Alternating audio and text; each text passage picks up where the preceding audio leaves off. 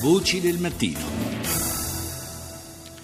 Si è molto parlato nei mesi scorsi dell'olio di palma, eh, si è dibattuto a lungo se facesse male alla salute, c'è chi sostiene che così sia, c'è chi invece eh, sostiene il contrario. Certamente eh, fa male alla salute delle, eh, delle piantagioni, delle foreste in, in, alcune parti del pianeta. Ne parliamo con eh, Martina Borghi della campagna Foreste di Greenpeace Italia. Buongiorno Borghi.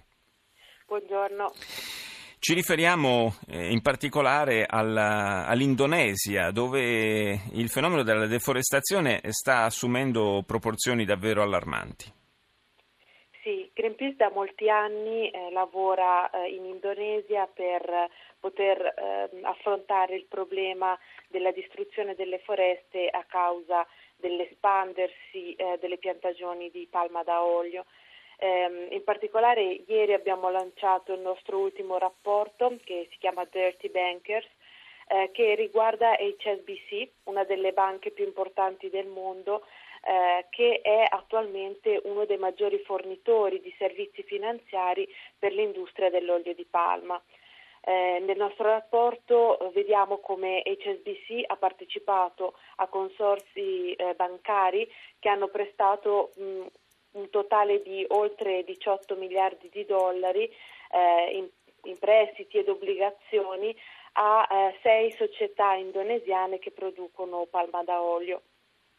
Eh, nonostante abbia politiche eh, che ehm, vietano eh, di concedere finanziamenti che possano causare deforestazione. Mm. Purtroppo nel rapporto eh, di Greenpeace Dirty Bankers abbiamo visto come eh, HSBC invece sta eh, rendendo i suoi clienti ehm, inconsapevolmente ehm, colpevoli, eh, complici inconsapevoli dell'estinzione degli oranghi e della morte prematura di milioni di persone eh, in tutto il sud-est asiatico. Quanto, quanto, ha inciso questo fenomeno della sostituzione delle, delle piante della foresta pluviale con, eh, con eh, alberi eh, destinati appunto alla, alla produzione dell'olio di palma in Indonesia? Dal 1990 ad oggi l'Indonesia ha perso oltre 31 milioni di ettari di foresta pluviale, una superficie paragonabile all'estensione della Germania, diventando il paese con il maggior tasso di deforestazione.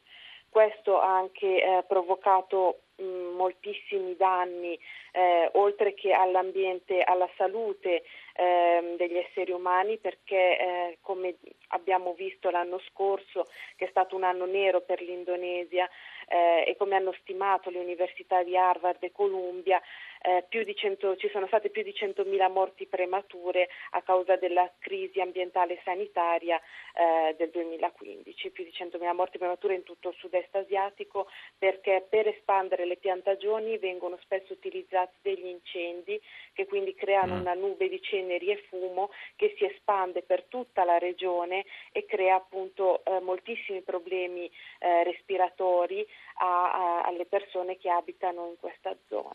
Ma il fenomeno fenomeno della deforestazione non riguarda solo l'Indonesia, è un fenomeno eh, su scala globale. Sì, eh, diciamo che il triste primato di deforestazione apparteneva prima al Brasile.